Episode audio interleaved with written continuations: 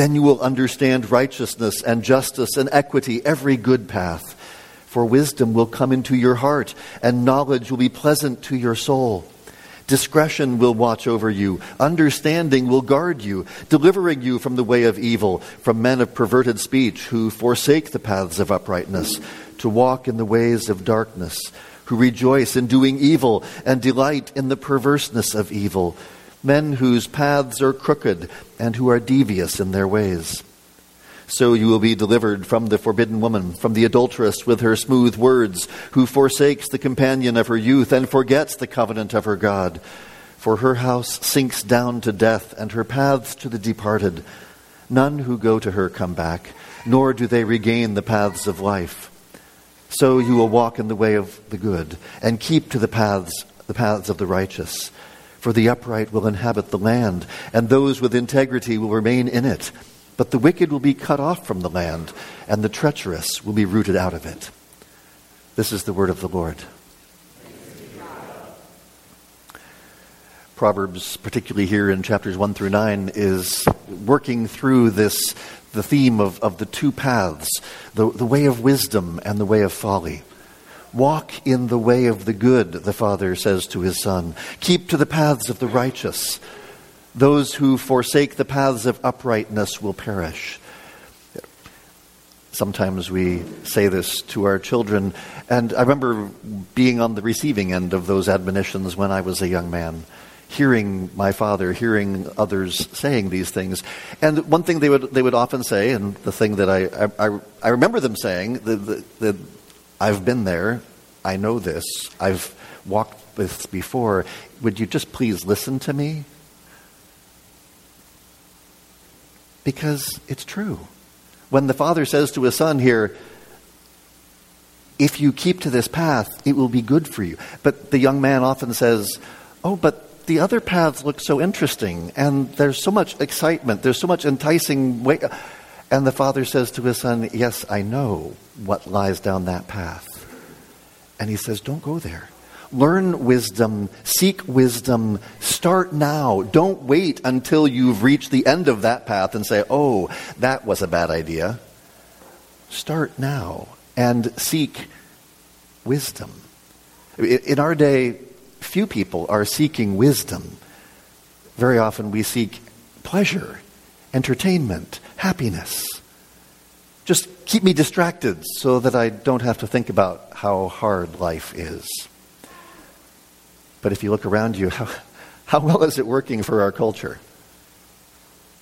The pursuit of happiness has ended in depression and anxiety. Maybe we should listen to the ancient wisdom of Proverbs. For the Lord gives wisdom. From his mouth come knowledge and understanding. He stores up sound wisdom for the upright. He is a shield to those who walk in integrity, guarding the paths of justice and watching over the way of his saints. Then you will understand righteousness and justice and equity, every good path.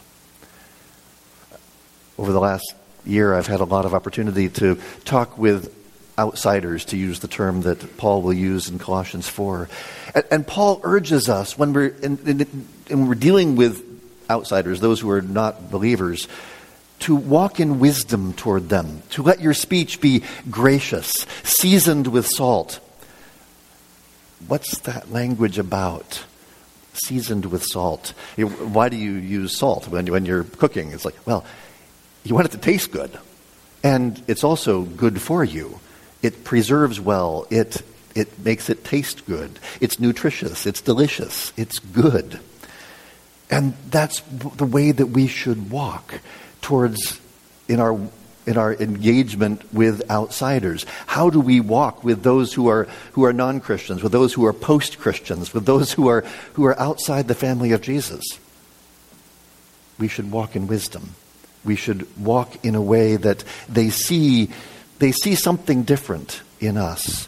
And that's why we're singing Psalm 84, because Psalm 84 shows the beauty and delight of God's presence. As the psalmist says, it's, it's better to be a doorkeeper in the house of God than to dwell in tents of wickedness. It's, it's better to have a, a minor role, a little, a, a small place in the house of God than to have the, the, the, the mansions. The, the, to, the, to dwell means to be, basically to be the owner of the tents of wickedness. No, I'd rather be a doorkeeper. I'd rather be in a small place in God's house than live anywhere else. Our New Testament lesson comes from Colossians chapter 4. Colossians chapter 4, we're starting in verse 2. Hear now the word of our God from Colossians 4, verse 2. Continue steadfastly in prayer, being watchful in it with thanksgiving. At the same time, pray also for us that God may open to us a door for the word to declare the mystery of Christ, on account of which I am in prison, that I may make it clear which is how I ought to speak. Walk in wisdom toward outsiders, making the best use of the time. Let your speech always be gracious, seasoned with salt, so that you may know how you ought to answer each person. Tychicus will tell you all about my activities. He is a beloved brother and faithful minister and fellow servant in the Lord. I have sent him to you for this very purpose, that you may know how we are, and that he may encourage your hearts. And with him, Onesimus, our faithful and beloved brother, who is one of you. They will tell you of everything that has taken place here. Aristarchus, my fellow prisoner, greets you, and Mark, the cousin of Barnabas, concerning whom you have received instructions. If he comes to you, welcome him. And Jesus, who is called Justus, these are the only men of the circumcision among my fellow workers for the kingdom of God, and they have been a comfort to me. Epaphras, who is one of you, a servant of Christ Jesus, greets you, always struggling on your behalf in his prayers, that you may stand mature and fully assured in all the will of God for I bear him witness that he has worked hard for you and for those in Laodicea and in Hierapolis. Luke, the beloved physician, greets you, as does Demas. Give my greetings to the brothers at Laodicea and to Nympha and the church in her house. And when this letter has been read among you, have it also read in the church of the Laodiceans, and see that you also read the letter from Laodicea. And I'll say to Archippus, See that you fulfill the ministry that you have received in the Lord. I, Paul, write this greeting with my own hand. Remember my chains. Grace be with you. This is the word of the Lord. Paul's closing concerns in the book of Colossians are, are prayer and walking in wisdom toward outsiders. Uh, some might try to use the word evangelism to refer to walking in wisdom toward outsiders, but it's, it's worth noting that Paul doesn't use that term. Paul does not tell the Colossians to evangelize their neighbors. He tells you to walk in wisdom toward them. He tells you to let your speech be gracious, seasoned with salt, well seasoned, so that you might know how you ought to answer each person. So you clearly need to understand the gospel, and you need to know how to articulate what, what Jesus has done. And, and, but but he doesn't use the term evangelism for this. Now, he does talk about evangelism. He says for you to pray for us. Pray for those who preach the gospel that God may open a door for the word. And how will God open a door for the word? Very often it will be because of how you are walking toward outsiders.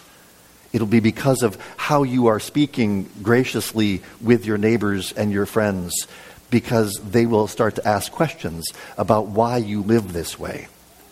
Uh, the word evangelist in Greek means one who preaches the gospel. And not every Christian is a preacher. Now, it's true. Every Christian needs to know the gospel, understand the gospel, be able to articulate what the gospel is. But nowhere does the New Testament say that every Christian is an evangelist. In fact, Paul says very explicitly in Ephesians 4:11 that God gave the apostles, the prophets, the evangelists, the pastors and teachers for the purpose of equipping the church, for the purpose of doing uh, the work of the ministry that in order that the body might grow. The, the apostles, in the same way that not everybody's an apostle, not everybody is a prophet, not everybody is a pastor, not everybody is a teacher, not everybody is an evangelist when Paul speaks to the Colossian Christians, he does not tell them, you go out and evangelize your neighbors. He tells them to pray And particularly, pray for Paul and Timothy. Pray for their traveling presbytery, which we'll talk about because that's what he's talking about here. Pray for all those who preach the gospel, all those who evangelize. That's where, in a very real way, what I'm doing right now is evangelism. What I'm doing right now is preaching the gospel. That's what the evangelist's task is. Paul tells the Colossians that you need to walk in wisdom toward those who are outside, so that you are always ready with an answer. To use Peter's language from 1 Peter 3, that you're always ready with an answer for the hope that is in you. But part of, part of it is, I, want, I once, I once heard a pastor uh, who, who took this view. Um, uh, some of you may be a little bit shocked by what I just said. Some of you have heard, oh, but every, every Christian is supposed to evangelize. I, I, once heard a pastor who was really forceful about this. He went, he, goes, he went even further than I do. He, he would say, sort of, you're not supposed to uh, give the gospel to anybody. Now, his church had more new Christians, recent converts, than any church I've been in for many years. How? Because he did a great job of training his congregation how to walk in wisdom with their speech always seasoned with salt, so that their friends and neighbors were constantly asking them for the reason for the hope that was in them. And they said, Ah, you should come and hear the gospel. Because part of it is when every Christian thinks of themselves as an evangelist, then everybody's trying to go out and, and oftentimes people who are not well trained, not well able to do it, are going out, and the people they're talking to aren't ready to hear the gospel. In fact, I, I, once, I had a, a, another pastor friend who once said, if Christ was coming back, if we knew that Christ was coming back in 10 years, what should the church be doing right now? He said, we should shut up for the next five years. Because we've been so noisy in all sorts of unhelpful ways. Shut up for the next five years and just live the gospel so that hopefully the last five years they'd be able uh, ready to hear us. We get so distracted by so many things that what is it that what is it that they, they need to hear they need to hear the gospel? Well, but so many people this, over the last year as I've as I've as I've I, I now actually spend a lot of time with unbelievers, but so many of the unbelievers in our city, they're not just unbelievers generically, they're post Christian. They've walked away from the gospel, at least they, what they think was the gospel. But most of what they think is the gospel isn't really the gospel. They've never actually heard the gospel. They've just walked away from what they think of as Christianity. They need to hear the real gospel. But they're not going to, but if somebody, if somebody uses Christian language, they're going to walk away immediately because they don't, they, they think they know what Christianity is and they've walked away from it. How do we get to a point where they're ready to hear the gospel? Where they're ready to say, why are why do you act this way? I've, I've started having some of those moments where people are saying, sort of, you're, why are you doing this? Why are you, why do you live this way? Why do you do what you do? And so I've, I've had a chance if, in a couple of instances. But, but that's where, when Paul says, uh, what I do in my daily life, I need, if I'm going around trying to sort of quote unquote evangelize everybody, that's not going to connect with the way that where people are. The way that the way that we the way that the, the way that people are when they become ready to hear, they're going to be asking, why do you live this way? What's different about you? And then you can say, Come and see.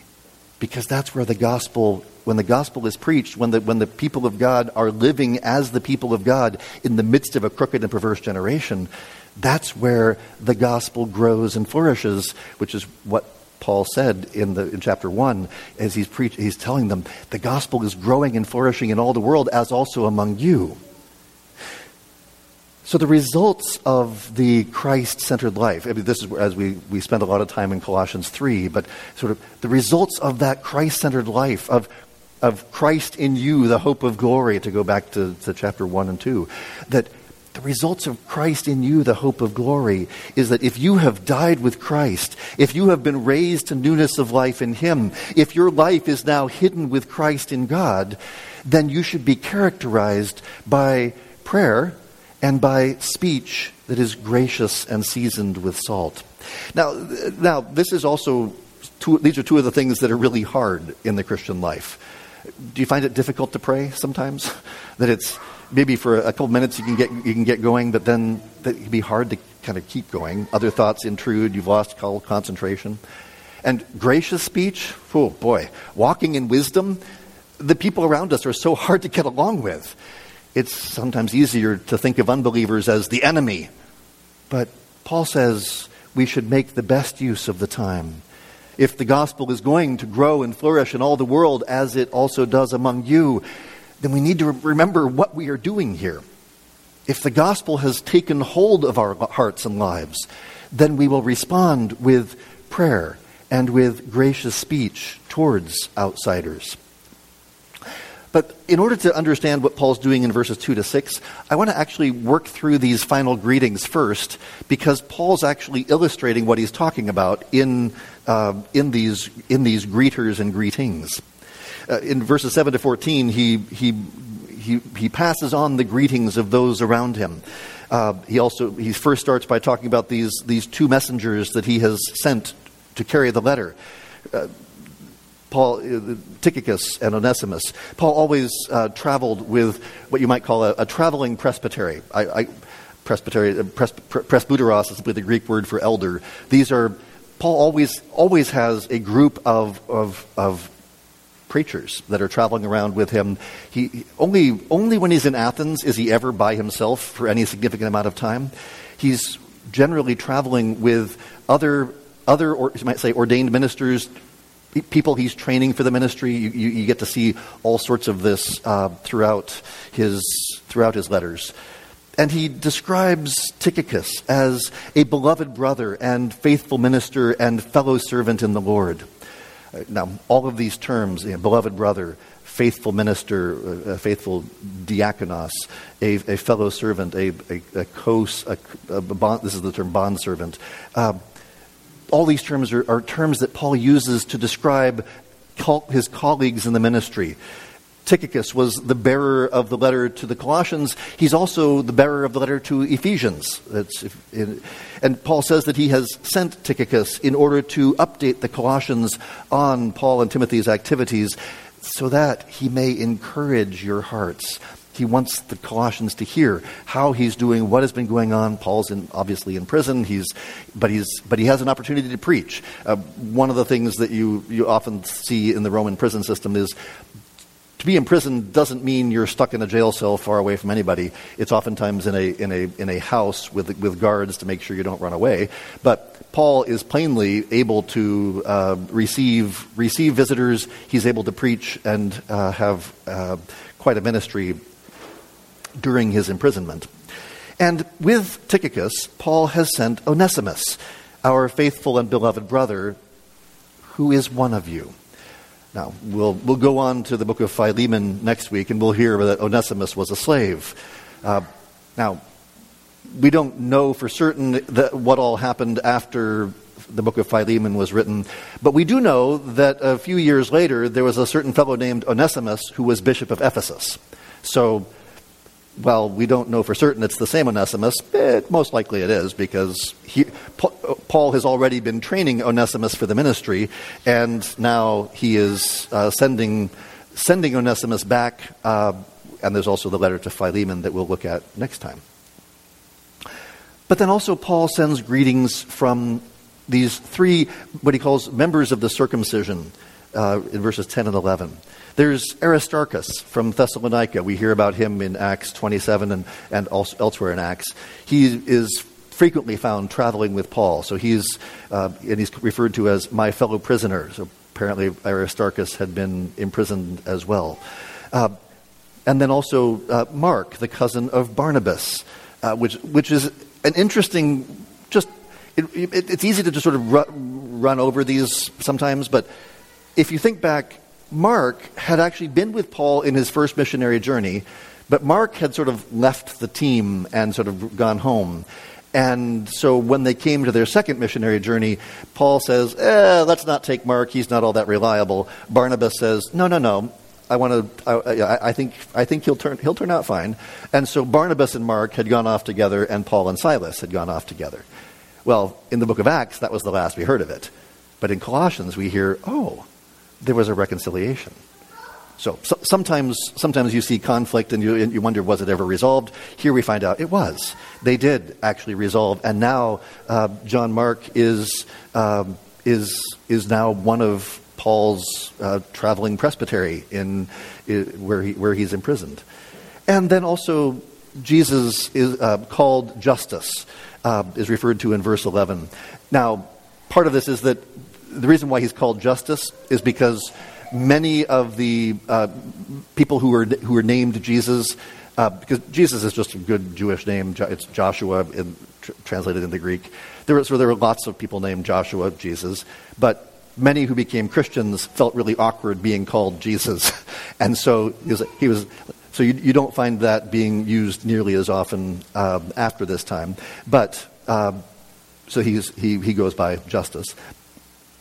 But Paul describes these as being of the circumcision among his fellow workers, among this traveling presbytery.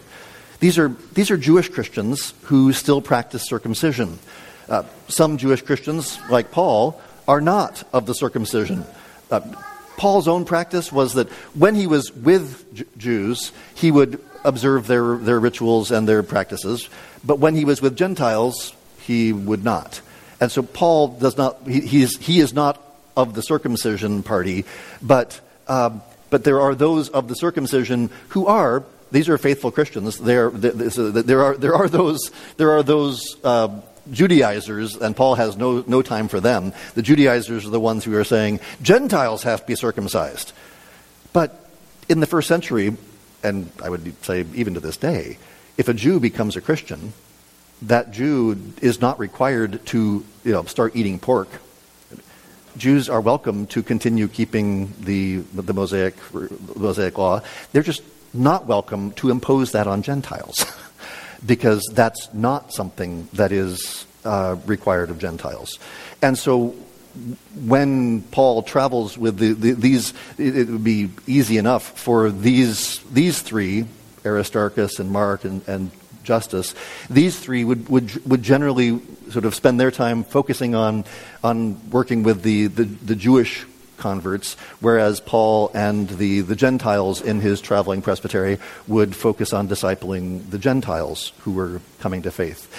And that's where he turns in verse 12, is to the Gentiles, Epaphras, Luke, and, and Demas. Uh, Epaphras, he says, is, is, who is one of you. Epaphras was a pastor from, from Colossae. Uh, in fact, Epaphras, and we heard in chapter 1, Epaphras was the one who had first preached the gospel to the Colossians. And Paul here describes how their pastor prays for them, always struggling on your behalf in his prayers, that you may stand mature and fully assured in all the will of God. Epaphras exemplifies what a praying life looks like. He struggles, he wrestles, he agonizes in prayer on behalf of his church.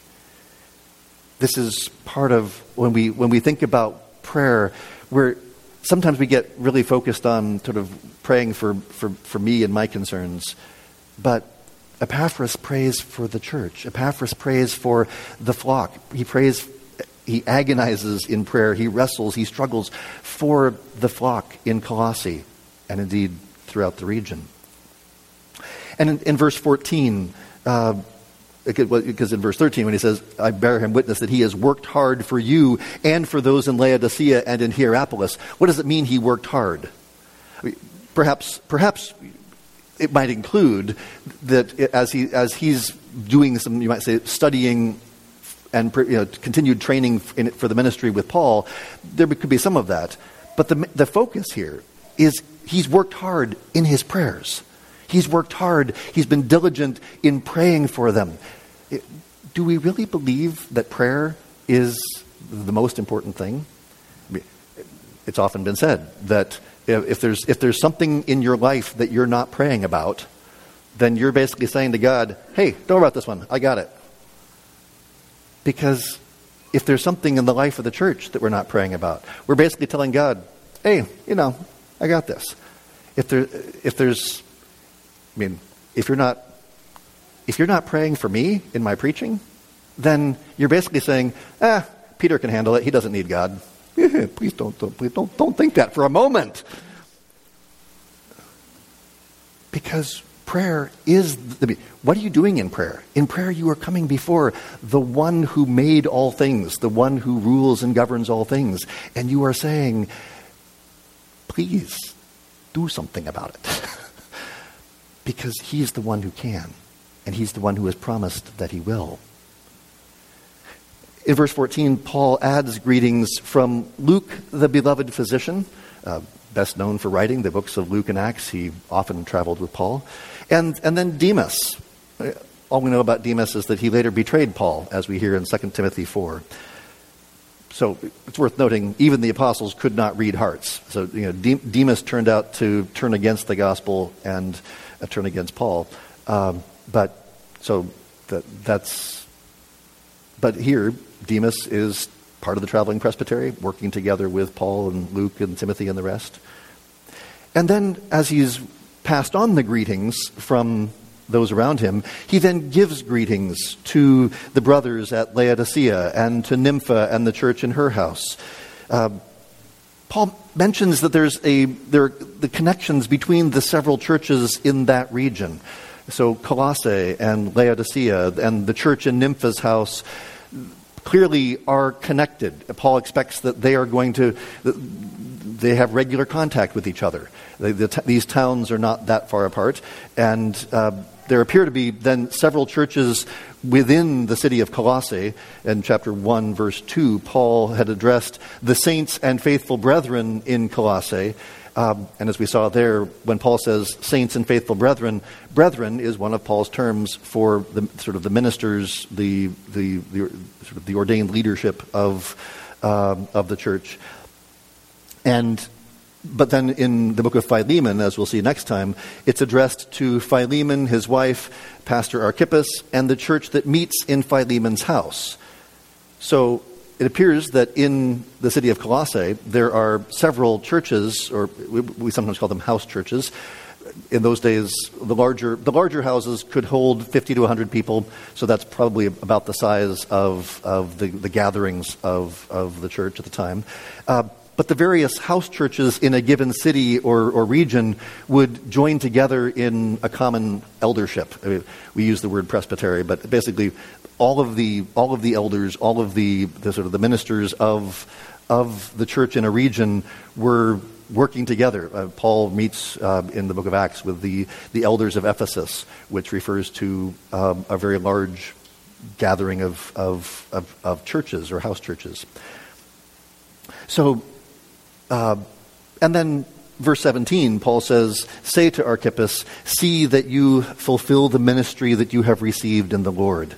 Uh, so Archippus, as, as we'll see in Philemon, is another pastor in Colossae, and uh, Paul is still training Epaphras, uh, but Epaphras will, will, be sent back when he's, when he's complete with his, completed with his training. But the book of Philemon will be addressed to both Philemon and Archippus. And so when Paul says here, this enigmatic, see that you fulfill the ministry that you have received in the Lord, what's he referring to? read the book of Philemon. He, Paul has a separate letter to, to Philemon and Archippus saying, make sure you help Philemon work through this whole situation with Onesimus and make sure that that, that is resolved well, um, which we we'll, we'll come to in the next couple weeks. Um, but Paul is, you can, you can see here how Paul is talking to, he, he, has, he has this traveling presbytery, he has this eldership that he's working with. Paul, Paul does not think of himself as an individualist. Uh, his, his missionary team, I mean, just the named people here, consists of at least eight people, including himself. And then there are several others. I mean, Timothy, Titus, these aren't mentioned here. They, these are, uh, they travel around delivering letters, carrying messages. This is, this is, Paul would send various of these uh, associates on uh, on various tasks because Paul believes his own teaching. The church is one body, each member needs the others. There's no place for sort of Lone Ranger evangelists wandering the countryside. And so he wants the church to pray for those who preach the gospel. It's something that in our individualistic age, we, we tend to sort of think of things as, oh, yeah, I'm supposed to do this over here by myself. And yes, there may be times when you're the only Christian around, uh, but it's, it's the, the point of evangelism is evangelism is actually something that the church does together, and it's partly through the preaching of the gospel as the word of the Lord goes forth to the nations. But these concluding verses of Colossians also show us something about prayer, especially verse 12. How does Paul know that Epaphras labors for the Colossians in his prayers? Because Paul's traveling presbytery prays together regularly. Paul is not only not an individualist in his evangelism, he's also not an individualist in his prayer life. I've often found that it's much easier to pray together than it is to pray alone. Because, uh, sure, uh, sometimes we, get, we can be self conscious about, but get, get over it. Don't be self conscious. We're, we're coming to God together. We, we're, how did Jesus teach us to pray? Our Father. This is, we, we come together as God's people. But once you fix your heart on the fact that you are in the presence of Almighty God, uh, the fact that you're in the presence of a few other little humans shouldn't bother you.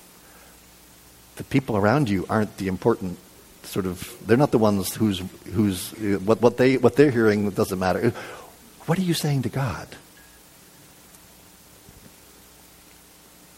So the concluding verses of chapter 4 suggest that, that both evangelism and prayer were things that Paul considered to be corporate as part of the life of the church together.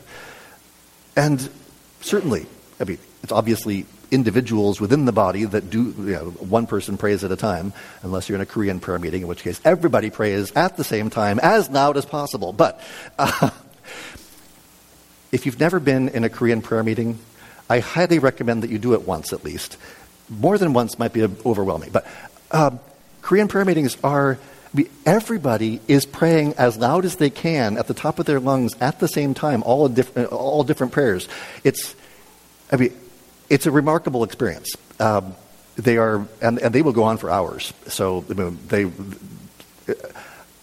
I, you, there are some, I have some Korean brothers who have some criticisms of how they do things, but my, my point is simply until we're doing better than them, we have no point, we have no place to criticize. so, but how, how we pray together is important. So, so that's where uh, I, kind of wanted to, us to see that to then be able to go back and look at what Paul's saying in verses 2 to 6. When he says, continue steadfastly in prayer, being watchful in it with thanksgiving. So, you are to pray. Now, and the you here is plural. Paul wants to see the Colossian Christians praying together. That as we pray together, our prayer improves. And he, he, he, realizes this is not easy. That's why he says to be watchful, to be vigilant, to keep awake. That would be a, a good way of putting it. And we, maybe part of our, our sleepiness in prayer comes that we, we, we have this strange practice of closing our eyes when we pray. I do it too. Uh, for a while, I tried to stop it, but then it came back again. I don't know. But how are we to be vigilant in prayer? How are we to be watchful? Paul says, with thanksgiving, giving thanks to God for his great kindness in Jesus. And that is what then drives verse 3 on what, what we are to pray for. Because I know oftentimes our prayers get really self obsessed. It's all about me and my situation and all the things I'm dealing with in life. Help me with this, help me with that, do this, do that. I need this, I need that. But when you, when you look at the prayers of the Bible, when you look at the Psalms, when you look at the prayers of, of the prophets, of, of the apostles, of our Lord Jesus himself, the prayers of the scriptures invariably come back to the throne of God, come back to what God is doing in, in, in his people, in history. The prayer may, may start out self centered. Sometimes in the Psalms, the, the psalmist is, is focused on his, his own situation. But when we think about our situation, we must always be drawn back to the King of Kings and the Lord of Lords, the one who sits at the right hand of the Father. Because if, if you have been united to Christ, so that you have died with him and been raised with him, been given new life in him, then the center of your life, as Paul says in chapter 3, is Christ. When Christ, who is your life, appears, you also will appear with him in glory.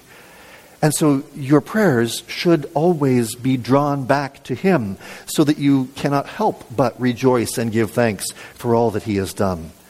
So this is where it's, it's useful to, to pray the Psalms, to pray the prayers of, of the Scriptures, and also to pray prayers from that other Christians have, have, have prayed. Uh, it was something that I, fa- I have found very helpful over the years to, to have others teach me how to pray, and not just both people around me, but then also throughout the whole of, of the history of the church. That this has formed the foundation for my prayer life, both in family and in church and in my personal prayers. And Paul does not specify everything that we should pray for. He, he assumes that the Colossians uh, know that we should pray for everything. But he asks specifically that we should pray for the spread of the gospel and especially in his own ministry, that the mystery of Christ would be boldly proclaimed.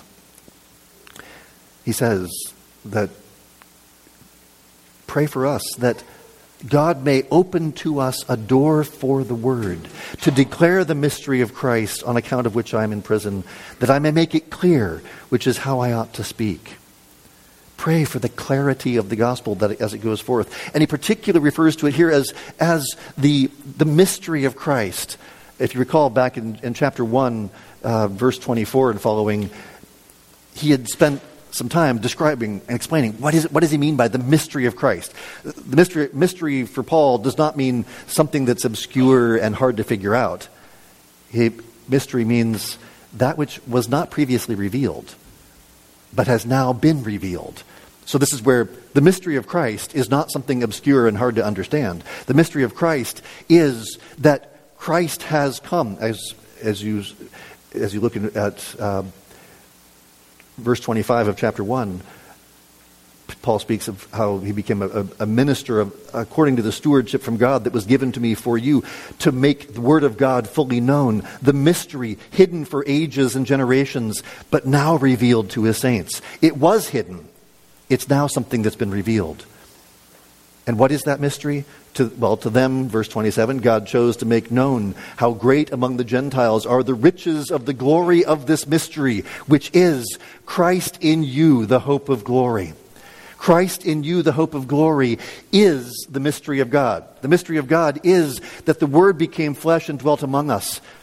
The mystery of God is that Jesus Christ is the one who has taken our sin upon himself and destroyed the power of sin, death, and the devil. He is the one who has joined us to him so that we might have life in his name. The mystery of God is that Jew and Gentile alike have been reconciled in one body because in Jesus Christ all the nations now are called to come to him. And that mystery of God is, Uh, as he puts it in chapter 2, verse 2, that their hearts may be encouraged, being knit together in love, to reach all the riches of full assurance of understanding and the knowledge of God's mystery, which is Christ, in whom are hidden all the treasures of wisdom and knowledge. So pray that your pastor, and indeed that pastors all over the world, would make clear the mystery of God, the mystery of Christ, the gospel of, of our Savior. Because Christ has called me to preach this mystery to you. He has entrusted me with the feeding of your souls. So pray that Christ would make me faithful, that the Spirit would empower me for the glory of God and your salvation. I need your prayers just as much as you need mine. And our, our prayers are mutually needed. Uh, in verse 4, Paul says that pastors need the prayers of Christ's people. In verse 12, in the example of Epaphras, he says that Christ's people need the prayers of their pastor because we need one another in the praying life. And how should you walk? Verses 5 and 6. walk in wisdom toward outsiders, making the best use of the time. Some translations say redeeming the time because it's, it's, it's the, that, that our time, our time has been, has been pulled in all sorts of unfortunate directions. And so we need to redeem the time, make the best use of the time, sort of recapture our time, and use the time that we have for the building up of the kingdom of Christ. That the, after all, if, if we pray as Jesus taught us, Thy kingdom come, Thy will be done on earth as it is in heaven, we're praying, may it start with me. May it start with the way I use my time, that I may use my time to, to seek first the kingdom of God, which, which means that all the things that you're called to do in your daily life, in you, all those things that you're called to do, are things that you're supposed to be doing as you walk in wisdom toward outsiders, as you walk in wisdom with your children, as you walk in wisdom with your parents, as you walk in wisdom with all the situations that you face. But particularly here, he says, walk in wisdom toward outsiders. Here, because this is where how does the church participate in the evangelistic ministry that God has given to his church? Well, the way the congregation does is by walking in wisdom toward outsiders. The way that you walk and the way that you talk should be characterized by grace, grace filled speech. What, what is grace and how does it get in your speech? Well, it means reflecting Christ in how you talk, in the, that your words display the same humility and kindness that we saw in chapter 3, because Christ is your life a pastor friend of mine put it this way The Pharisees reviled Jesus. What was one of the names they gave to him? Friend of sinners. We should ask ourselves how he conducted himself around sinners that resulted in him continuing to get invited to their feasts. This is, this is part of what I've observed in the way that I, as, as I've been walking with outsiders in the last year. Their experience of Christians is such that they wouldn't want to invite a Christian to their feast because they're always condemning me. And something that, that that's not the way that Jesus treated sinners if you spend all your time telling people what's wrong with them, they're not going to invite you in. They're not going to say, oh, this is, a, this, this is a person we should invite to our party. But Jesus keeps getting invited to their parties. Why? It's, it's not because Jesus is soft on sin. I mean, we all know that Jesus is not soft on sin. Jesus is gentle with sinners, though. There's a distinction. Jesus tells, tells the woman caught in adultery, Go and sin no more. He doesn't agree with those who condemn. He also says, Neither do I condemn you. He's, the way that Jesus engages with sinners gets him invited to t- spend more time with sinners. Paul's approach to dealing with outsiders flows out of his understanding of who we are in Christ.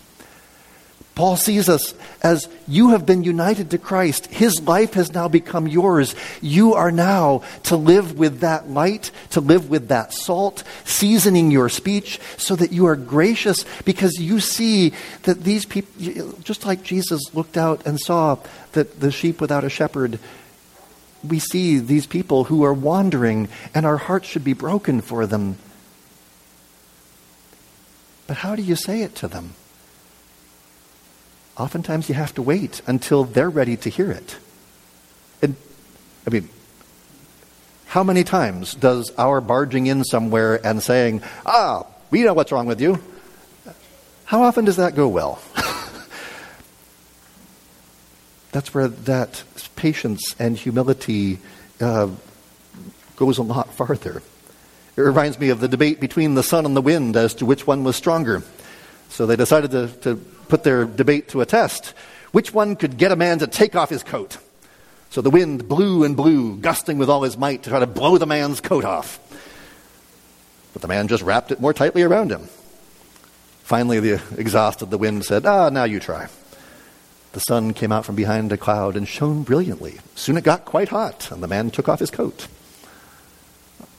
That's what Paul's talking about.